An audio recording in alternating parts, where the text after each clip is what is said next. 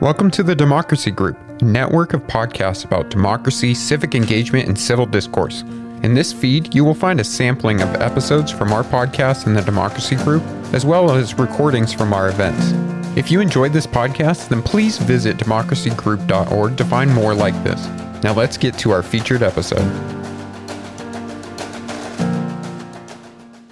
I'm Weston Wamp, and this is Swamp Stories, presented by Issue One. Countless elections had gone by before I thought about the familiar faces that I've seen at my local polling place every year or two. At the John A. Patton Rec Center, where I've voted in Chattanooga, Tennessee since I was eighteen years old. After the twenty twenty election, I'll never look at them the same way again. The election workers who staff my polling site are diligent and hardworking public servants.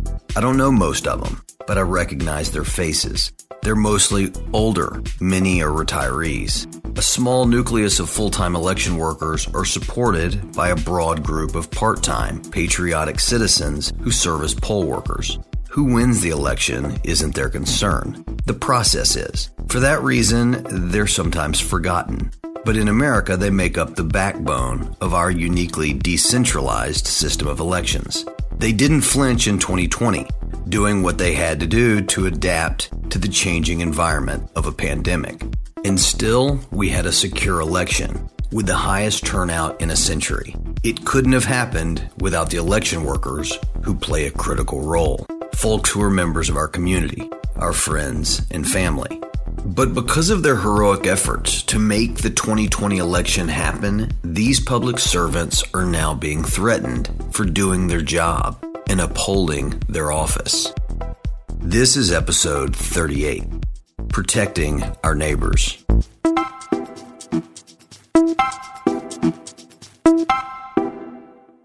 Well, there's a couple of different levels of election official uh, that I think are sort of important to identify. So there's the, the permanent people, and you know I would be amongst uh, permanent employees who run elections. And yes, we have seasonal employees that are brought on temporarily, and then there are the people who we consider to be on the front lines, you know, the poll workers. And those are the people who, they may not be county employees, they may just be people who volunteer in the community. As Natalie Adona, an election official in Nevada County, California, explained, elections are run by both long-term employees and volunteers, all of whom are crucial to the process. I think we are pretty adamant about selecting people who already have a good sense of what's at stake. And what's at stake is the vote, right? But we give them specific training on what the laws are, why it's important to have things like a chain of custody procedure, why it's important to have two people at minimum be with ballots and not just leave them alone with one person, things like that. We do different levels of training depending on what function it is that we're talking about. As unfounded allegations of widespread voter fraud spread after the twenty twenty election, many of these election workers, from volunteers to elected officials from both parties, became targets. They were shamed, vilified, and even threatened with violence. This is the cost of disinformation, and it's a big problem. It was clear some months in advance of the twenty twenty election that Philadelphia was going to be targeted. Not only was the former president and president of the United States at the time conspicuously mentioning Philadelphia, whether it was in the one debate where he said bad things happen in Philadelphia, or his surrogates out there like Newt Gingrich and others suggesting that the National Guard should be sent in to Philadelphia to run the election. Conspiracy theories have a way of playing on emotions such that common sense doesn't stand a chance. In hindsight, this was part of the sinister plan to undermine the twenty twenty elections. What seemed to be strong evidence that there wasn't widespread fraud became part of the case for a rigged election. Among those on the receiving end of accusations from the President of the United States was former Philadelphia City Commissioner and the lone Republican on Philadelphia's election board, Al Schmidt. Essentially, there was an attempt to disregard the outcome of that election before a single vote was cast. So it was conspicuous and you could see it coming. It's still different to see a punch being thrown your way and the punch actually hitting. So it doesn't come as you as a surprise, but it's still something to endure and to go through. And there was clearly this concerted effort to have the vote outcome in Philadelphia brought into question right out of the gate with no actual proof of any wrongdoing whatsoever. And ironically, President Trump outperformed in Philadelphia in twenty twenty compared to twenty sixteen. Schmidt recalls the moment he realized what was going on as the results came in on election night, and soon after, how quickly his own safety was endangered. My office was down a hall where there was a T V on the wall, and that was set to C N N, I think. And I was walking past at two or three in the morning on election night, and the former president was saying, why are they still counting in Philadelphia? The election's over. Polls closed at eight p.m. All the votes should be counted. And that was clear when I knew and muttered to myself out loud, like, here it is. He's he's doing. He's going to try to prevent our voters' votes from being counted. Republican voters, Democratic voters, independents, non-affiliateds, and others, to try to prevent our votes from being counted. And then I soon after that gave an interview on C N N early in the morning.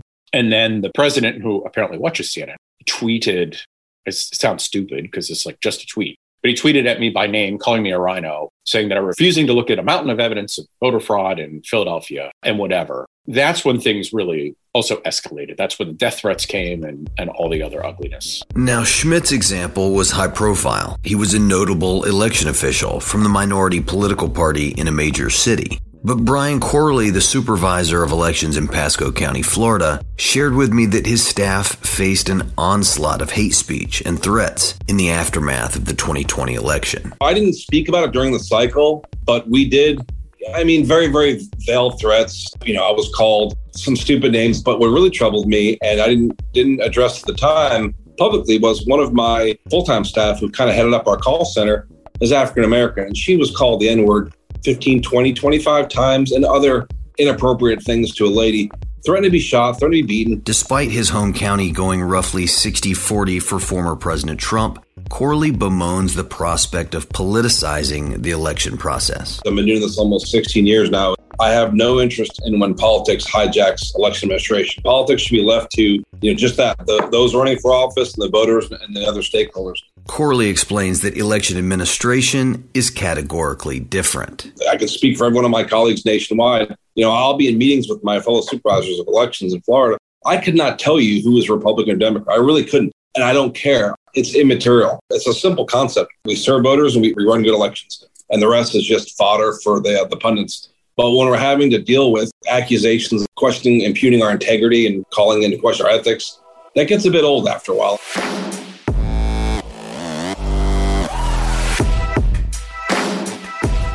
We'll be right back. If you're like me, you're probably a bit frustrated with the state of our political system today. There's no getting around it. There's a lot to be frustrated about. So why does American democracy look the way it does? And how can we make it more responsive to the people it was formed to serve? I'm Simone Leeper, host of Democracy Decoded, a podcast where we examine our government and discuss innovative ideas that could lead to a stronger, more transparent, accountable, and inclusive democracy. In season one, we'll take you on a journey where we delve into the nuts and bolts of our campaign finance system. We'll look at the effects of secret spending at both the federal and state level, explore where and how foreign governments are spending to attempt to influence American elections, and investigate the fight against the outsized influence wealthy special interests have on local elections. Democracy Decoded is a production of Campaign Legal Center. Find us at democracy decoded dot org or wherever you get your podcasts. All right, let's get back to it. Unprecedented pressure and threats on election workers have caused concern about whether election worker participation will be as high for the midterms. Schmidt points out that unsubstantiated allegations dissuading seasoned election officials could have grave consequences. Those election officials are making our democracy function and counting our voters' votes. And if they falter and they leave and they're replaced by people who don't know what they're doing, or people whose job it will be to run elections, but at the same time trying to undermine confidence in them, that's a very dangerous place for us to be. Natalie Adona expressed concern for escalating tensions after what she saw during the gubernatorial recall election last year. I think that in recent elections, we have seen an increase of voters who, you know, for the most part, I think, are civil. Uh, they understand that, you know, everyone's just trying to, to do their job and do their best. But my vote center workers had expressed that some of them were very surprised by how aggressively some voters came at them if, you know, they, they had to, for example,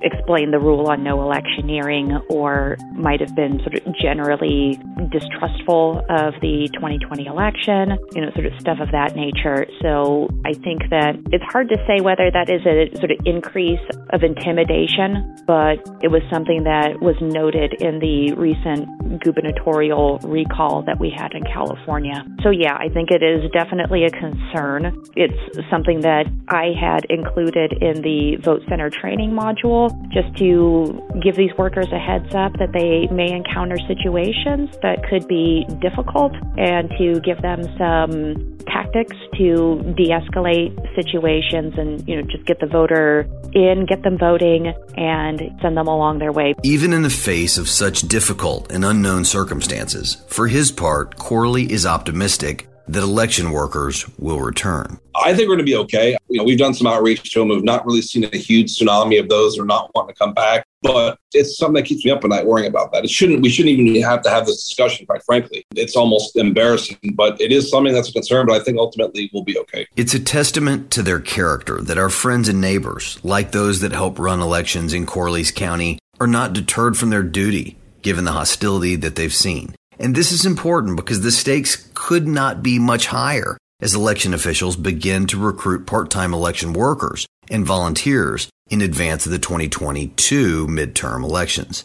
Issue One's legislative director, Elise Wirkus, is actively engaged in efforts to find bipartisan consensus on legislation that would protect election workers for the first time in our country's history. I think there's a lot to be done at the state level. And what I know is there's a lot that Congress and the federal government generally can do to support election officials at this point. So what that looks like is, of course, there's, you know, more expansive legal protections that could be passed, and that would face the the sixty vote threshold in the Senate, just as everything else does. And there's also a serious conversation we're having between protecting election officials and election funding, and how these things are inextricably linked. So with more robust or more regular federal funding, election officials could, if permitted by Congress and the Election Assistance Commission, they could invest in better physical security for them and their staffs. They could also invest in better cybersecurity trainings for them and their staffs, doxing training. So these are the kinds of things that election officials have raised that they could spend uh, to improve their own security and help them do their jobs effectively and safely if given more federal funding. Beyond funding, Wirkus says the Election Assistance Commission and the Department of Justice could coordinate to better ensure protections for American election workers. Attorney General Garland uh, set up a task force specifically addressing this threats problem this summer, and they are investigating current threats to election officials, but there, there's still a lot more they can do and a lot more guidance that they can provide to election officials who are on the receiving end of a lot of this negativity and threats. On the next episode of Swamp Stories, we'll look at the overwhelming body of evidence that social media has played a corrosive role in our politics, and talk to experts about what the road back to civility looks like. Thanks for listening to Swamp Stories, presented by Issue One, the country's leading political reform organization that unites Republicans, Democrats, and independents to fix our broken political system.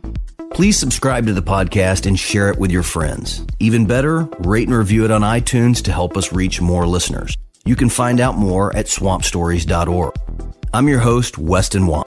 A special thank you to executive producer Ethan Rome, senior producer Evan Ottenfield, producer Sydney Richards, and editor Parker Tant from parker podcasting dot com. Swamp Stories was recorded in Tennessee, edited in Texas, and can be found wherever you listen to podcasts.